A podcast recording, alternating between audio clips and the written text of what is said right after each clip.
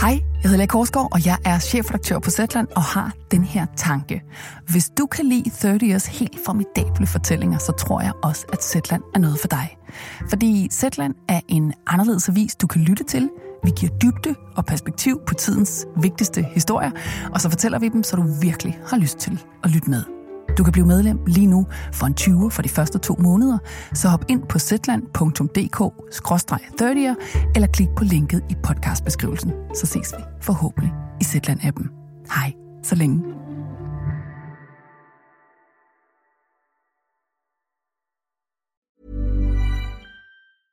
Ready to pop the question? The jewelers at BlueNile.com have got sparkle down to a science with beautiful lab grown diamonds worthy of your most brilliant moments. Their lab grown diamonds are independently graded and guaranteed identical to natural diamonds, and they're ready to ship to your door. Go to BlueNile.com and use promo code LISTEN to get $50 off your purchase of $500 or more. That's code LISTEN at BlueNile.com for $50 off. BlueNile.com code LISTEN. Ryan Reynolds here from Mint Mobile. With the price of just about everything going up during inflation, we thought we'd bring our prices down. So to help us, we brought in a reverse auctioneer, which is apparently a thing. Mint Mobile unlimited premium wireless. Ready to get 30, 30, bit to get 30, bit to get 20, 20, 20, bit to get 20, 20, bit to get 15, 15, 15, 15 just 15 bucks a month. So, Give it a try at mintmobile.com slash switch. $45 upfront for three months plus taxes and fees. Promo rate for new customers for limited time. Unlimited more than 40 gigabytes per month. Slows. Full terms at mintmobile.com. Når du er død, hvad efterlader du dig så?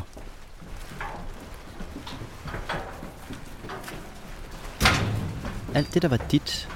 Alt det, du har ejet. Når din familie har været der, og lagt beslag på det, der var noget værd. Det, der kan sælges, eller det, der kan fremkalde gamle minder. Hvad er der så tilbage? Ja, så er der vel kun de fuldstændig værdiløse ting tilbage. Affaldet.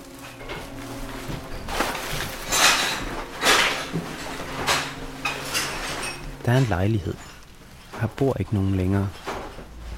Hende, der boede her, er gået bort.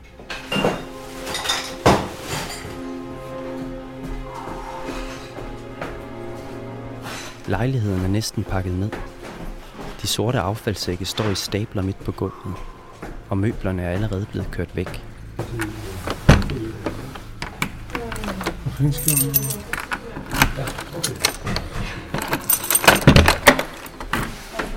I lejligheden er der to mennesker. En mand og en kvinde. De går og pakker.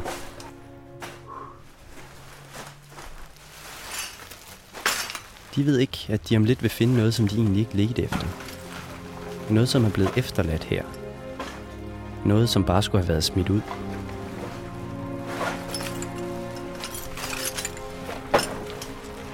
Manden, lad os kalde ham Tim, har store hænder og er bred over skuldrene. Det her er hans arbejde. Jeg rydder dødsbo.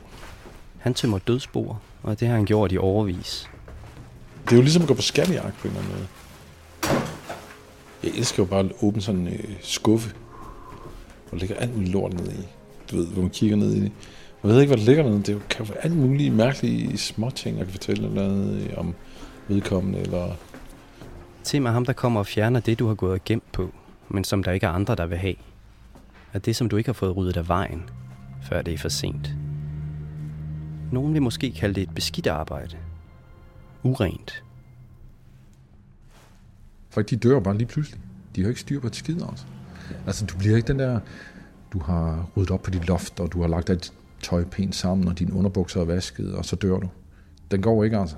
Du dør med bukserne nede omkring anklerne. Det er hårdt arbejde at tømme dødsspor. Mange timer, lange dage mellem de dødes ting. For at få tiden til at gå, fortæller Tim historier. Alle de historier, jeg møder på sådan en arbejdsdag, de er kun startet, fordi der er en, der er død. I kraft af, at der er en, der er stoppet med at fortælle historier, så starter det for mig. Mens han går og pakker fremmede menneskers liv ned i sorte affaldssække, går han og prøver at stykke en historie sammen om dem. Det er jo det, liv er. En livshistorie. Tidsbegrænset, streng episoder. dine oplevelser, dine handlinger og alt det, du ligesom går igennem, det er jo essensen af dig. Og som alle andre historiefortællere, så har Tim brug for et publikum. Fiktion er en eller anden øh, tynd udgave af virkeligheden. Kvinden i lejligheden, lad os kalde hende Lærke, har små hænder og smalle skuldre. Skal det ned i storskrald eller i containeren? Hun er ny i det her. Det her er første gang, hun er med ude at tømme et dødsbo. Hov, nu sker der noget. Tim er gået i stå. Han har sat sig på en kasse midt i rummet. Hvad er det, du har fundet? Han har fundet noget.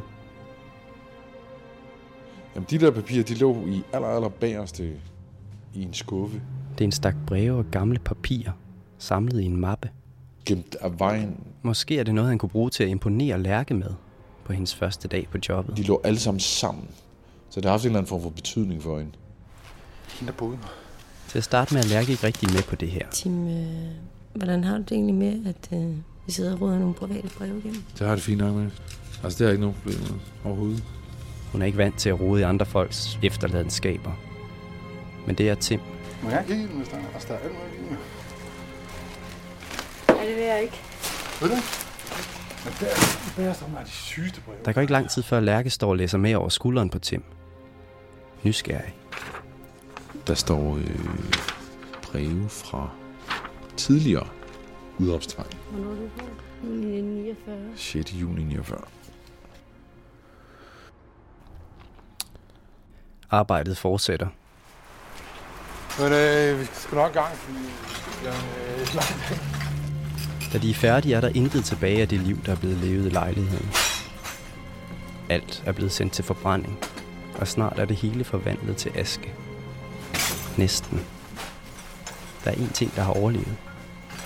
I Tims taske, ved siden af madpakken og avisen, ligger mappen. Mappen med breve, og allerbagerst i mappen. Et enkelt, blåt brev.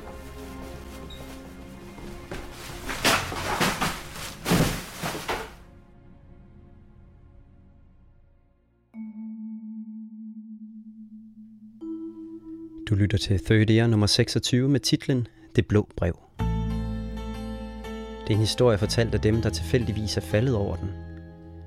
En historie, der har overlevet i mere end 60 år i en gammel, guldnet mappe, uden nogensinde at være blevet fortalt.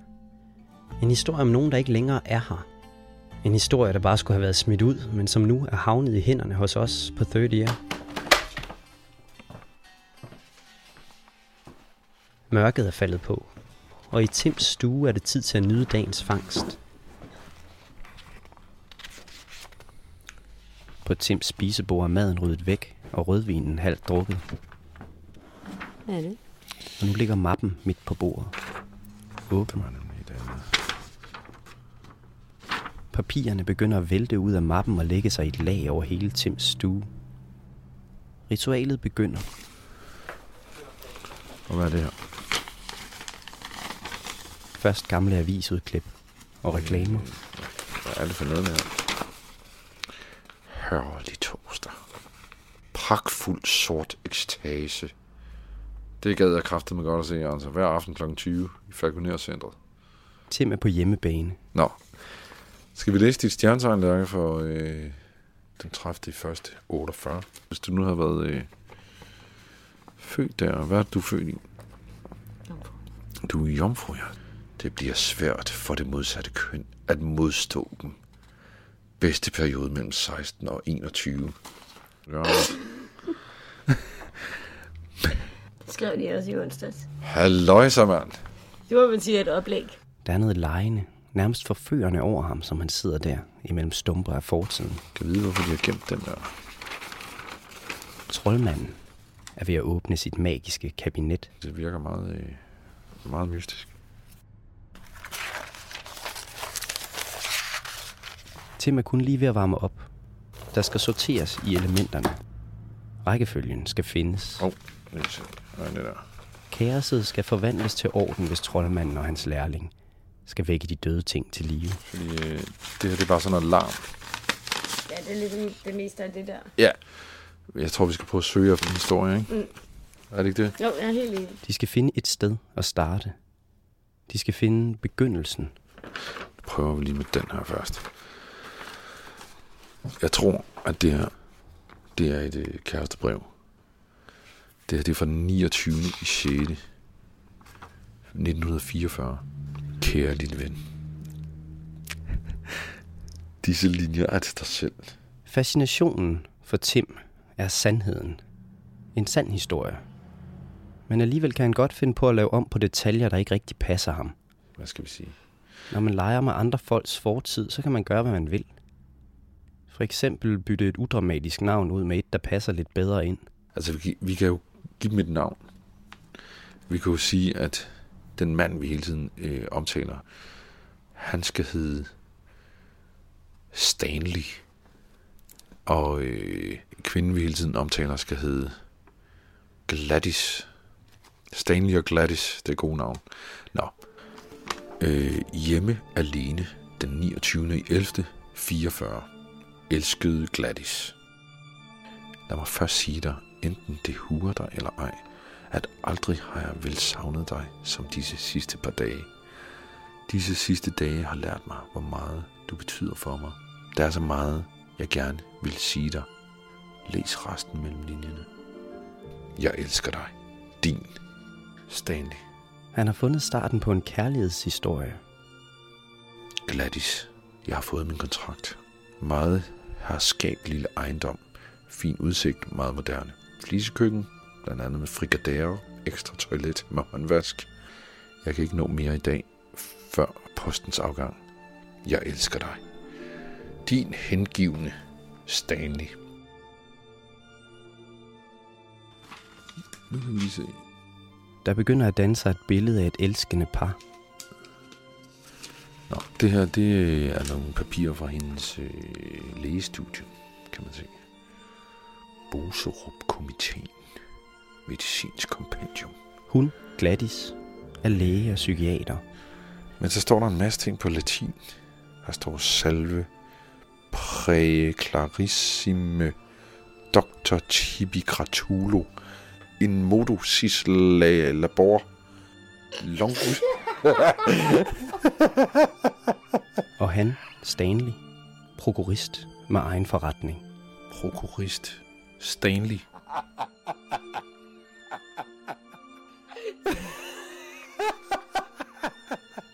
Umiddelbart et lykkeligt ægteskab. Nå, for pokker, se så her. Øh, Det, det, det er et ret stort bryllupstelegram, og det ser meget, meget gammelt ud på noget meget fint papir. Nå, så hun sgu blevet gravid. Ja, skal vi To mennesker, der har lovet at ære og elske hinanden i medgang og i modgang. På turen i ambulancen i går satte jeg mig for, hvis blot jeg måtte få min gamle Gladys hjem igen, for at vise hende, hvor meget jeg holder af hende, og hvor meget hun betyder for mig. På et tidspunkt var jeg bange for, at din tilstand i nogen grad hang sammen med vort ægteskab. Kort sagt, at du fortrød, og at det nu for sent var gået op for dig, at du havde bundet dig til noget og nogen, som du alligevel ikke kunne holde ud i det lange løb. Gladys, der er så meget, jeg gerne vil sige dig. Når vi i morgen har resultatet fra Serumsinstituttet, er ingen gladere end jeg. Du må lave al den ballade i de ni måneder, du vil. Og jeg vil gøre mit til at lette dig de lange måneder. Din Stanley. Tim ruder videre. Det virker som om, at øh, der måske er noget gået galt her, fordi hun også er i ambulance og noget. Det virker som om, hun måske kan tage barnet. Miste barnet. På en eller anden måde, men det kan være, at vi finder ud af det. Han flipper frem og tilbage igennem papirerne. Han finder to børn. Men altså, de har to børn, ikke? Som hedder Ida og Arne. Øh, og den første er født i 46. Så det kan altså ikke være hende her. Så der er sket et eller andet med den der graviditet. Et barn er altså blevet mistet, men i løbet af et par år kommer der to til. Tim og Lærke graver videre i bunken af små familiehemmeligheder. På jagt efter dramaet i deres historie. Åh, oh, oh. Der er så nogle øh, penge. øh, De skylder svigermor nogle penge. Det er ikke for at komme med undskyldninger. Jeg havde oprigtigt glædet mig til at i hvert fald vise min gode vilje til hurtigst muligt at komme ud af gælden. Dertil kommer, at jeg forleden aften, nat, bogstaveligt talt måtte tvinge Gladys til at gå sine skuffer igennem efter ubetalte og uåbnede regningsbreve. Jeg vil blot bede dig, vær ikke hård mod Gladys. Hun er ikke den samme gamle Gladys endnu, og hun har været syg det sidste år. Jeg vil ikke sige mere om det. Venlig hilsen Stanley. Mm-hmm. Brevene fylder det meste af stuen nu. Har du været igennem det derovre noget af det? Nej. Jeg kunne godt gemme sig et eller andet derovre. De er overalt. På spisebordet, sofaen, væggene, gulvet. Det kan vi ikke bruge sådan noget der. Men Tim er ikke helt tilfreds. Vi skal, vi skal have noget mere juice, altså. Han mangler juice, siger han. Det er ikke nok med de små familiehemmeligheder. Han er på jagt efter den store hemmelighed. Ah, come on. I bunkerne rundt omkring ham findes advokatpapirer, lægeerklæringer fra psykiatere, personlige breve med håndskrevne notater og nummererede kærestebreve. Åh, oh, de er nummererede, de her. Der en nummer på. 6, 7, 8, 9, 10, 11, 12. De er lagt i rækkefølge. Nogen har været igennem det her før. Det er jo meget godt, at øh, der er en eller anden, der har holdt styr på det her. Nogen har samlet det hele og lagt det i en særlig orden. Der er simpelthen en, der har været det her igennem før os. Der er et system i det. Hvor er vi henne? En kode, der skal knækkes. Nå, Og der findes en nøgle til den kode. Men det ved Tim og Lærke ikke endnu. Det er det blå brev. ja. Skal jeg læse den? Lad os vente med at læse den. Ja. Jeg ved heller ikke, hvem det er fra, eller hvem det er til. Nej, det... Det blå brev bliver lagt til side, og de starter i toppen af den bunke, der hedder Dr. Carlsen. Okay. Overlæg Carlsen er der så skrevet med rød pen. For sidste gang, Gladys. Jeg er slidt op af dit udtrykkelige had, og jeg kan ikke gøre for det. Jeg holder så ufattelig meget af dig endnu. Jo flere breve Tim og Lærke læser, jo dybere de kommer ind i historien, jo mere er det, som om de kan høre stemmerne fra fortiden. Som om ånderne bliver vagt til live.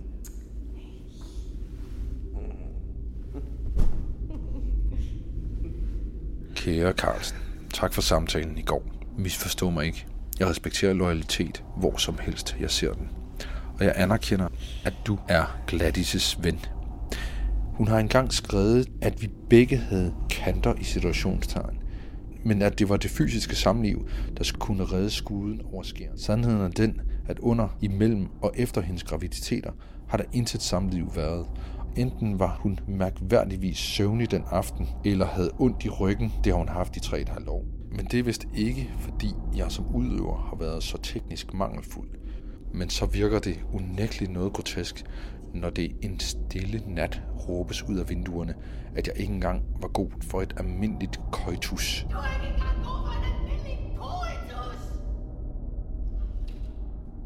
Mhm. Carlsen, læg konsulentbrillerne. Tænk på dine egne børn og sæt dig i mit sted. Du gør forkert i at støtte Gladys i hendes indstilling i øjeblikket. Hvad tænker du? Jeg fornemmer ligesom i det, der vi har læst indtil nu, at, han, øh, at Carlsen har taget Gladys' parti på en eller anden måde. Ja. Og han i det her, igennem det her, prøver på at både forsvare sig selv, forklare sig selv og overtale Carlsen til at holde med ham. Øh, og han har åbenbart en eller anden form for øh, indflydelse på hende. Nå, kære svigermor, der blev ikke meldt mange ord mellem os i aftes. Og heller ikke i morges. Men da hun gik, huskede hun dog selv første gang i umindelige tider morgenkysset. Og øh, får man ikke et morgenkys?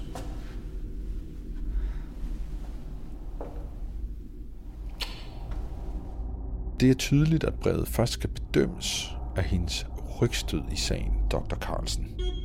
Der i øvrigt henter hende i bil hver morgen. Hey, hey, hov, hov. Hvem, hvem er det? Det er Dr. Carsten. Hvad laver han her? Jeg gider ikke det der nu. Hov, nu skal vi lige stoppe her. Det vil sige, ham, der kommer og henter hende hver morgen, det er rent faktisk overlæge Carlsen. Altså ham, som han, vi læste brev til? Ja. Hensyn til hans indflydelse på hende, kan jeg nævne et eksempel. Ved hendes to fødsler har hun insisteret på, at hendes seneste forbindelse i situationstegn før ægteskabet, og den fra hvem jeg altså har taget hende, doktor medicin, overlæge Carlsen. Hmm. Det vil sige, at hendes ekskæreste var hendes fødselslæge. Bizarro. Det er meget mærkeligt. Begge gange er hun blevet bedøvet ved hypnose af sidstnævnte. Altså af Dr. Carlsen. Og nu kommer han altså så tilbage og skal hente hende øh, hver morgen i bil.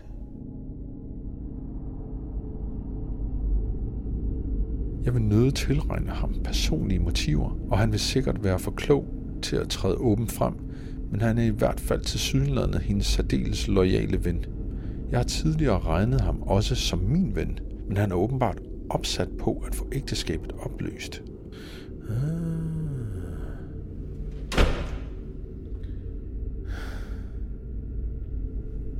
Tim har fået færden af noget. Det er meget mystisk der. Så kommer der en eller anden stodder, en ekskæreste, og henter hende i bil, og man får ikke noget morgenkys og noget som helst, og hun har ondt i ryggen i 3,5 år. Det vil jeg slet ikke finde mig i, altså hvad fanden handler det om, altså? Der er noget galt her. Det må være det her Tim mener med juice. Og der er faktisk vi slet ikke færdige endnu. Hans bevægelser bliver hektiske. Han arbejder så hurtigt ned igennem bunkerne brev for brev. Kære mormor, jeg tør ikke tænke på fremtiden, hvis ikke nogen kan bremse Gladys tiltagende uligevægt. Den er lige frem regelmæssigt svingende, og kan hendes svingninger ikke gå ud over mig, så står andre for skud.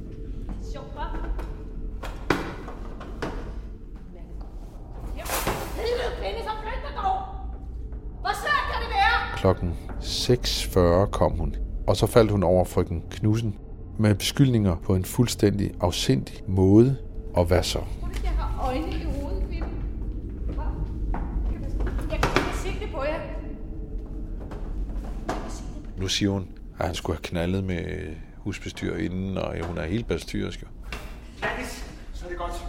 Frøken Knudsen, sid ned roligt nu. Jeg beklager. Jeg beklager. Nej, jeg har ikke konspireret i situationstegn med frøken Knudsen. Og hun er ikke ude efter mig i situationstegn.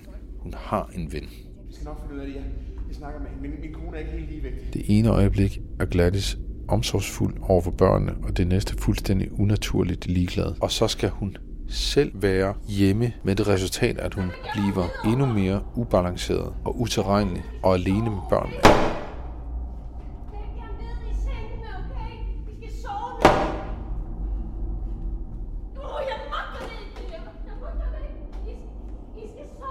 Kære svigermor, er du komplet blind for hendes uligevægt og overnervøsitet også. Hun er jo din datter, og vi holder alle sammen af hende. Men hun er syg. Alt tyder på, at Tim har fundet sit drama, og han har fundet sin held.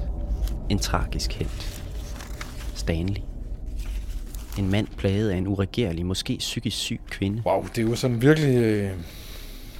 En kvinde, der sikkert vil gå fra ham til fordel for en hypnosedoktor, men som han stadigvæk elsker. Hun virker virkelig øh, ustabil. En kvinde med vanvittige jalousianfald, der beskylder ham, Stanley, for utroskab med hushjælpen frøken Knudsen.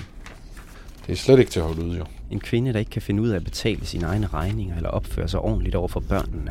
Der er mange ting, der er i vejen med hende der jo. Han har nok at slås med, den kære Stanley. Og det driver til vanvid. Hendes afskedsreplik. Skrub af med dig, blev der råbt. Så må jeg vist hellere blive væk i aften. Så spiser jeg middag i byen og bliver på kontoret. Stanley.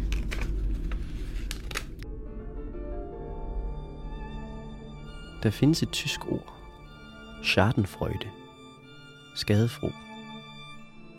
Så har Stanley sendt et, et vaskeægte gammel telegram fra den danske statstelegraf til Gladys mor. Det er den særlige glæde, man har ud af andre folks ulykke. Hvor i der blot står, behold hende hos dig for enhver pris indtil videre. Jeg tør ikke have hende hjemme nu, Stanley. Gladys er flyttet ud til hendes mor. Det er rimelig dramatisk, ikke, kan man sige. Det er en virkelig cliffhanger, det her, lige nu. Ja, lige nu er det virkelig vildt spændende. Er det? 13. august 1948. Kære mormor, det gør mig ondt at måtte fortælle dig, at Gladys, nu tilrådet af Dr. Carlsen, har taget skridt til skilsmisse. Dun-dun. Jeg holder ikke mindre af Gladys i dag, og ved, hun er bundulykkelig. Jeg modsætter mig skilsmisse. Venligst. Stanley. Hoho. Nå. Wow. Så har vi den altså. Det er gået galt, simpelthen. Der er stadig flere breve tilbage. Tim har sorteret dem i bunker. Der er en med overskriften Fortrolige breve til svigermor. En, der hedder Hændelsen den 1. august. Og så den, der hedder Hunden. Kære svigermor, du sagde, at hun tudbrølede, når hun talte om hunden. Jeg troede, hun savnede børnene. Jeg kunne ønske, du havde været til stede, da den fik sit store anfald midt mellem børnene forleden dag, med blod og frode om munden, og skiltet andet ud af den anden ende. Herhjemme opførte den sig siden anfaldet mere besynderligt end nogensinde, for at sige det mildt. Den er simpelthen farlig for børnene. Men Gladys finder det i sin orden, at jeg skal holde børn og hund sammen. Du har åbenbart fået ret i, at hvis jeg forlangte hunden fjernet, ville Gladys blive helt desperat. Herfra ruller skilsmissen. En grim skilsmisse. Der er nærmest daglige breve fra Stanley til en advokat Bjørn Mose, til svigermor og til Gladys. Den her mand har utrolig mange ord inde i sig. Ah.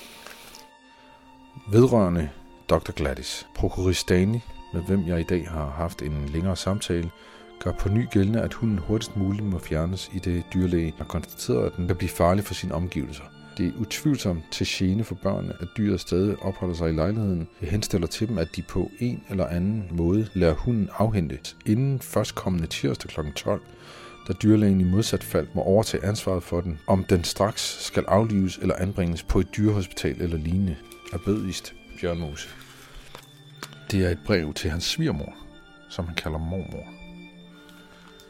Øh, fordi mormor er situationstegn, og nu prøver jeg at læse det, så finder vi ud af det. Kære mormor, jeg stoler på, at du intet siger til Gladys. Jeg vil gøre alt for at beholde hende og bedre forholdet. Altså han kæmper virkelig for øh, at i hvert fald få svigermor på sin side. Han er lidt en dødsmønster lige på det område. Ikke? Men det er også et godt træk at holde sig gode venner med svigermor, kan man sige. Ikke? Og så er det tid til de sidste breve. Tim har ryddet bordet og givet plads til den bunke af breve, der kredser om en enkelt dag. Søndag den 1. august 1948.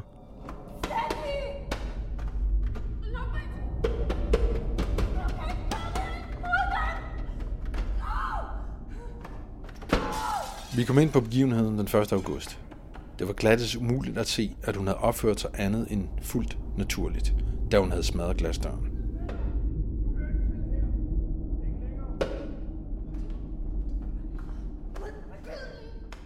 var det da også så naturligt, at hun smadrede ølglasset i hovedet på mig, og efterfølgende forsøgte at stikke mit øje ud med det, etc.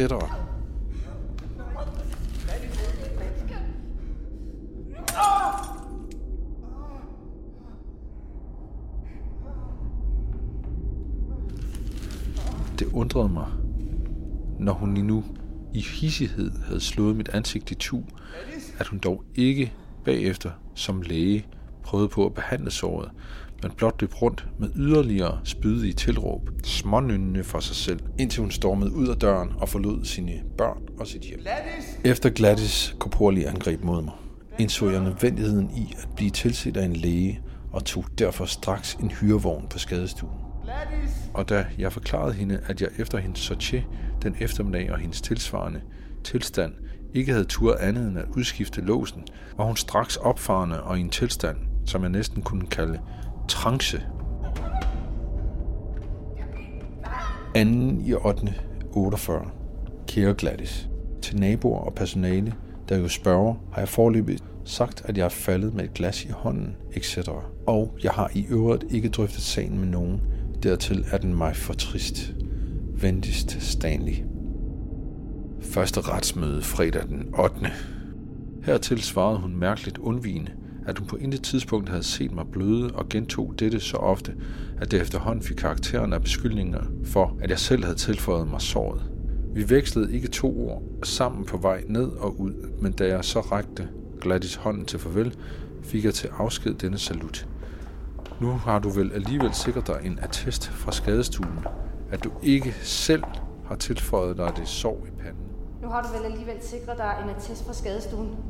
At du ikke selv har tilføjet dig det sår i panden.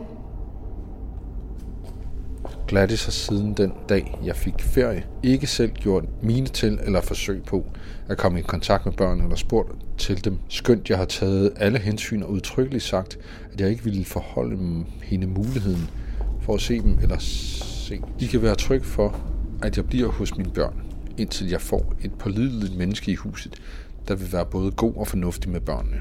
De trives godt begge to, og er flinke og nemme. Og jeg? Nej, mormor, vi kommer ikke på søndag. Det er ikke nogen hævn, hverken mod Gladys eller dig. Nu kommer der sådan noget... Mm, står der mindet i mit sind. Tim er ved at være mæt nu. Mudret i mit sind. Ja, mundret i mit sind. Eller, Er det det eneste, der står? Mudret i min seng? Ja, det, Det menneskelige drama ser ud til at have nået sit klimaks. Mudret i mit sind. Og nu vil Tim egentlig hellere bare i seng. Det er det, der står. Ja, men så er der noget her. Øh. Det bliver et meget langt stykke arbejde, det her. Hvad for noget? Skal vi stoppe? Eller Nej, under ingen omstændigheder. Okay. Det er meget spændende. hvad er klokken nu? Klokken er blevet så mange, at det er for sent at komme i seng. Nej, nu, nu begynder det at blive meget øh, kompliceret det her. Leila. Jeg tror, vi skal... Øh... Men Lærke er ikke færdig endnu. Kæft, det er svært at læse. Det er svært at læse, men det virker meget dramatisk. Ja. Lige prøv at se det. Ja. Ja. Hun kan ikke efterlade Stanley og Gladys her. Hun bliver nødt til at vide, hvad der er blevet af dem. Hvordan deres liv har været. Hvordan det hele er endt.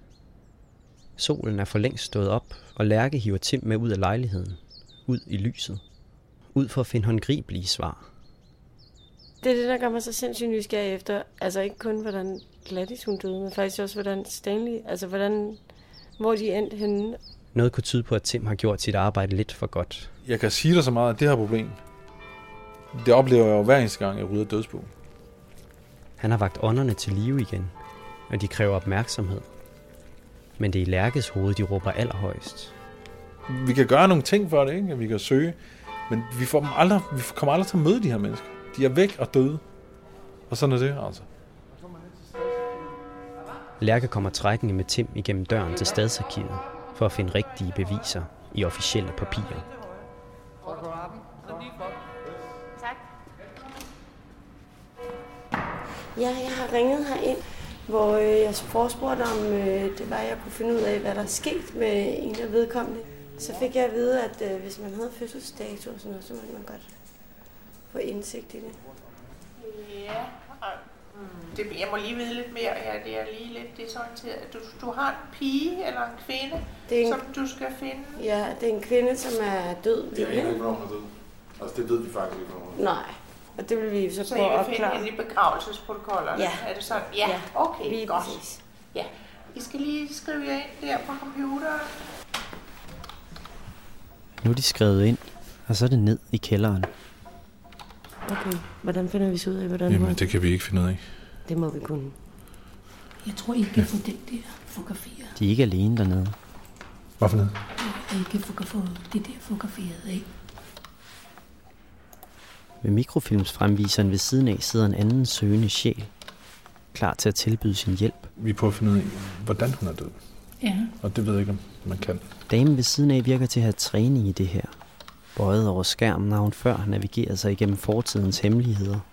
Det ved jeg ikke. Altså, man kan kigge i kirkebøger, men det er ikke altid, det står. Nej. Nej. Nå, det vil, der vil stå noget i kirkebøgerne. Formentlig, ja. Jeg har været inde. Jeg har nemlig også let efter en, der begik selvmord. Ja, okay. Men I kan prøve at spørge Ja. hende. Det går, at de har noget også. Ja. Det er det, vi prøver. Tak for hjælpen. Tusind tak. Skal jeg simpelthen begynde at aflive Her i arkivet findes uendelige lister med datoer, tal, adresser og navne på de døde. 64. Og Gladys er her også. Ulla. Så kan du se, at hun er død den 17. april 1971. Mm. Øh, og så er hun fraskilt fra ham fyren her, vi kender. Stanley. Hun er født den øh, 15. august 1908. Og øh, da hun dør i 71. den 17. april, der bor hun på hendes mors, i hendes mors gamle lejlighed. Det ved jeg ikke om det, altså... Og står der, hvor hun er kremeret, og hvor hun er begravet i en fælles grav. Men der står ikke, hvordan hun er. Nej, men det står der ikke på sådan offentlige papirer. Men er det det? Kan det virkelig være den bedste slutning på historien om Stanley og Gladys? En dødsattest, en fællesgrav og en gammel adresse. Du kan ikke få hele historien med, fordi folk er her ikke, altså. De er døde. Du, du bliver efterladt. Helt nådesløst. Uforløst, det går de hver til sit. Lærke kaster håndklæde i ringen, og hun tager hjem til sig selv. Efterlader Tim med oprydningen af tomme vinflasker og et syndigt rod af breve.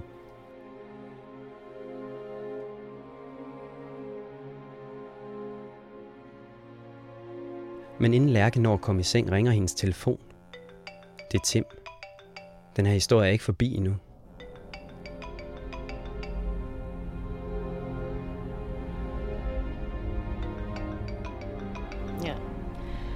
Det, jeg kom til at tænke på, det var, at der var sådan et springende øh, punkt for mig, når jeg har gået og tænkt over historien efterfølgende. Det er jeg lidt irriteret på mig selv over, at jeg ikke øh, fangede, da øh, jeg læste.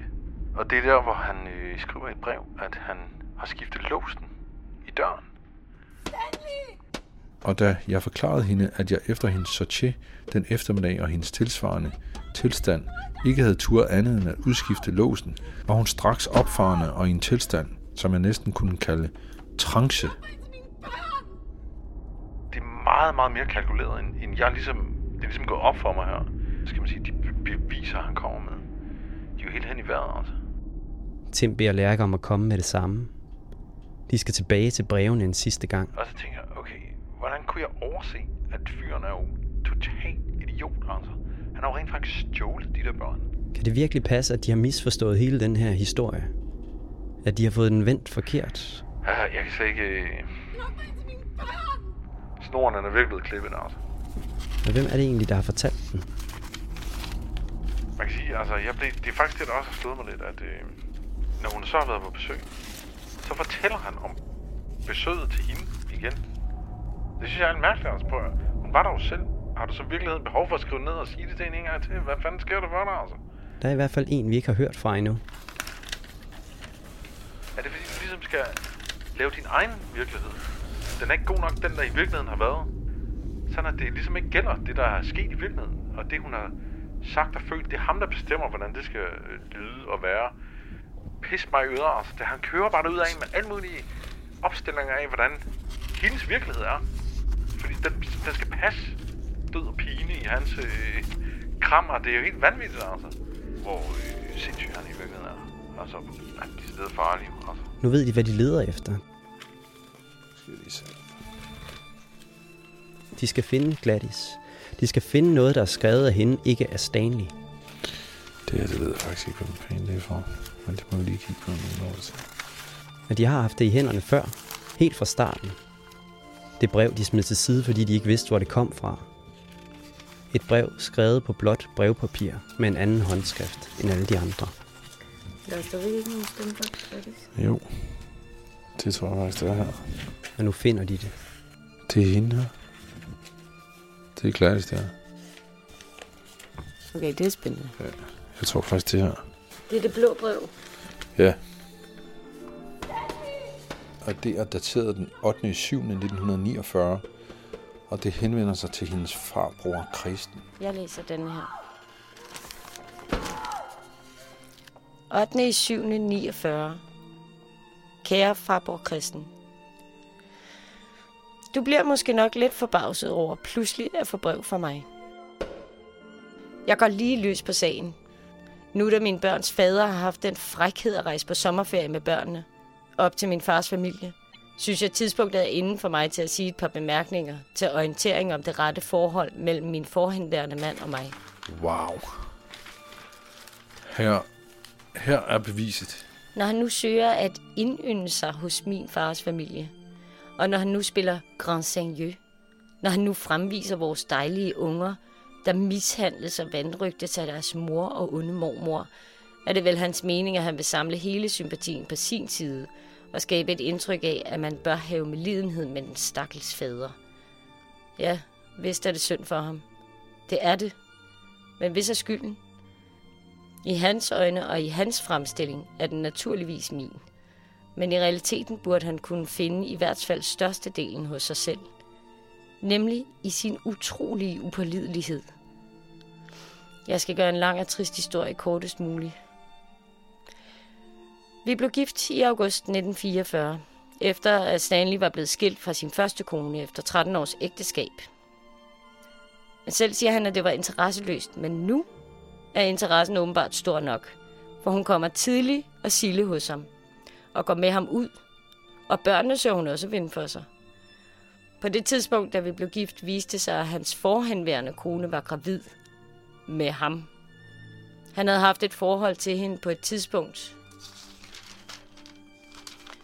da vores ægteskab var besluttet. Jeg følte det som en besvigelse, men da jeg altid selv har ønsket at få børn, kunne jeg også unde hende et barn, og jeg lod som ingenting. I stedet for hjælp jeg hende efter evne.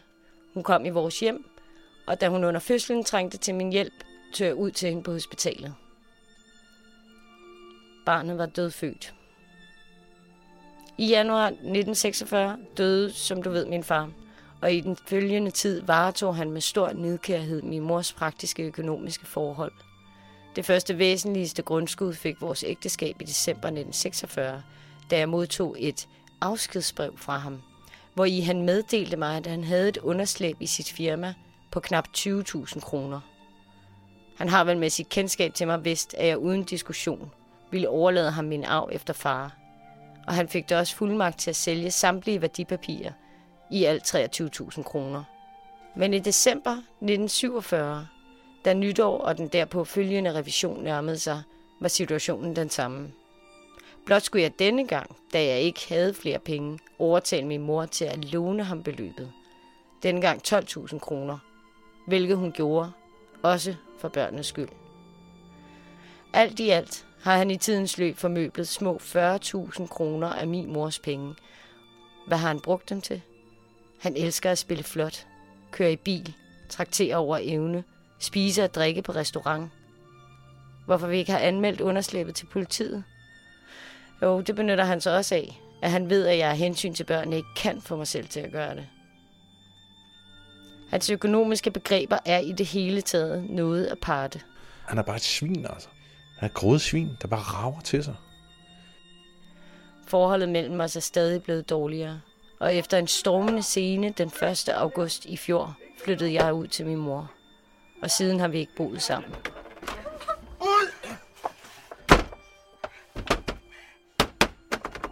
Stanley! Luk mig ind til mine børn! Du kan ikke gøre det her imod dem! Au! Byrettens dom faldt den 12. januar i år og tilkendte mig begge børnene. Men han skal åbenbart yderligere gøre fortræd og har appelleret dommen til landsretten, hvor den skal for den 19. december i år. Hele hans væsen er præget af upålidelighed, gåen bag ryggen, hvilket har vist sig ved, at han for eksempel har skrevet breve til min mor i årvis, hvor i han har beklaget sig over mig, over at jeg var sindssyg, over at han ikke kunne få penge af mig, men at han i øvrigt elskede mig. Gladys! Desuden skal han breve med lignende indhold til mine kolleger og venner, og ikke mindst til min daværende chef, professor Helvig. Alt dette har jeg nu taget mig let. De kender mig alle så godt, at de ikke regner det for noget. Siden dommen er han blevet totalt desperat. Måske ikke mindst fordi professor Helve i sit indlæg antydede, at han selv var mindre tilregnelig, og han faktisk formentlig led af en maniodepressiv psykose, en art sindssyge. Og hans alen lange breve til min mor tog nu en særdeles nederdrægtig form, ligesom tonen i dem var under al kritik, jævnfør vedlagte citater og kopier. Det han nu ønsker, er selv at få forældreretten over børnene. Gladys! Det hele er efterhånden blevet en rigtig nederdrægtig og beskidt sag, som tager stærkt både og navnlig på min mor og mig. Jeg finder det langt under min værdighed at travle vores private anlægner op i offentlige retsmøder. Og tonen, som Stanley og hans sagfører anvender, er i den grad sjofel. Ligesom de åbenbart begge har en udpræget evne til at forvanske og fordreje kendskærninger, således at der vel er en kerne af sandhed deri, men fremstillingen er totalt forvansket.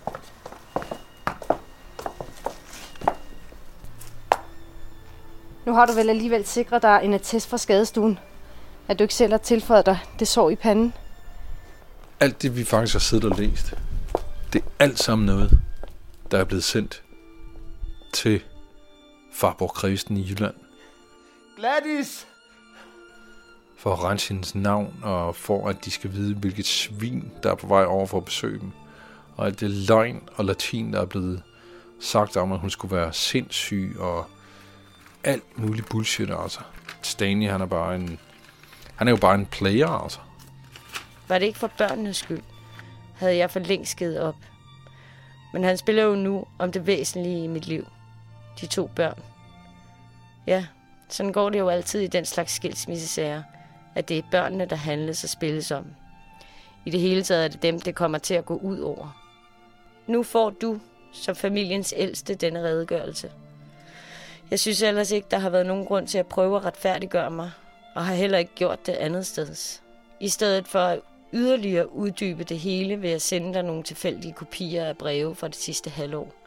Jeg håber, du undskylder min lange epistel, og navnlig, at du forstår, hvorfor jeg har følt mig foranledet til at skrive den. Og sender jeg alle de hjerteligste hilsner. Gladys.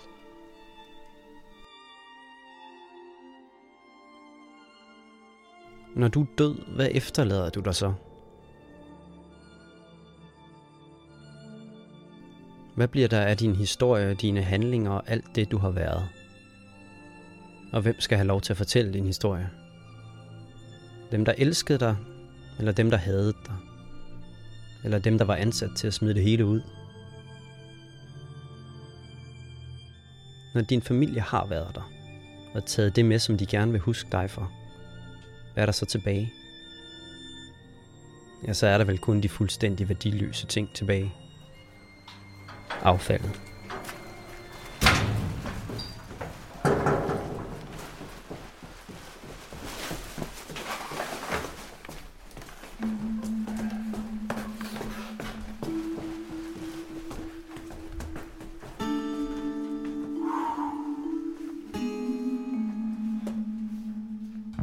Denne udgave af 30 Year var produceret og tilrettelagt af Tim Hinman og mig. Jeg hedder Christa Molsen.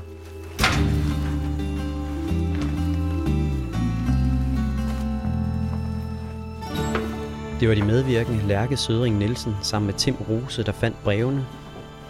Og det er Lærke, der har lavet alle optagelserne til denne 30 Year. Stanley og Gladys stemmer er spillet af Sune Christoffer Abel og Kirsti Kern. Og tusind tak til dem for det. Vi sender også en stor tak til Rikke Hedeager Mathisen og Anders Lundorf fra det Kongelige Teaters Eventministerie. Du har lyttet til 30 og husk nu, hvis du kunne lide, hvad du hørte, så send det endelig videre.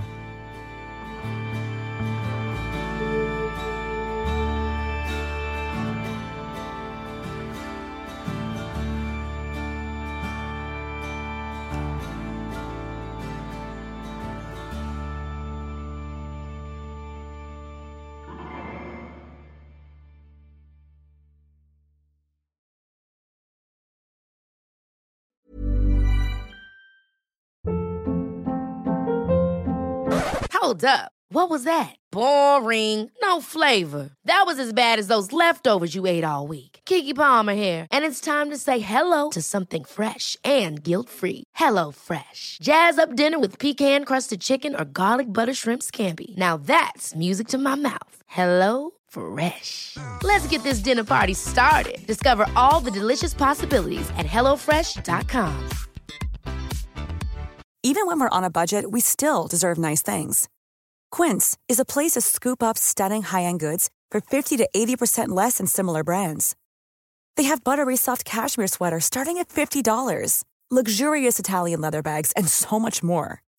Plus, Quince only works with factories that use safe, ethical, and responsible manufacturing. Get the high-end goods you'll love without the high price tag with Quince. Go to quince.com slash style for free shipping and 365-day returns. Hej, jeg hedder Lea Korsgaard, og jeg er chefredaktør på Zetland og har den her tanke. Hvis du kan lide 30 Years helt formidable fortællinger, så tror jeg også, at Zetland er noget for dig. Fordi Zetland er en anderledes avis, du kan lytte til. Vi giver dybde og perspektiv på tidens vigtigste historier, og så fortæller vi dem, så du virkelig har lyst til at lytte med. Du kan blive medlem lige nu for en 20 for de første to måneder, så hop ind på zland.dk-30'er eller klik på linket i podcastbeskrivelsen. Så ses vi forhåbentlig i Zetland-appen. Hej, så længe.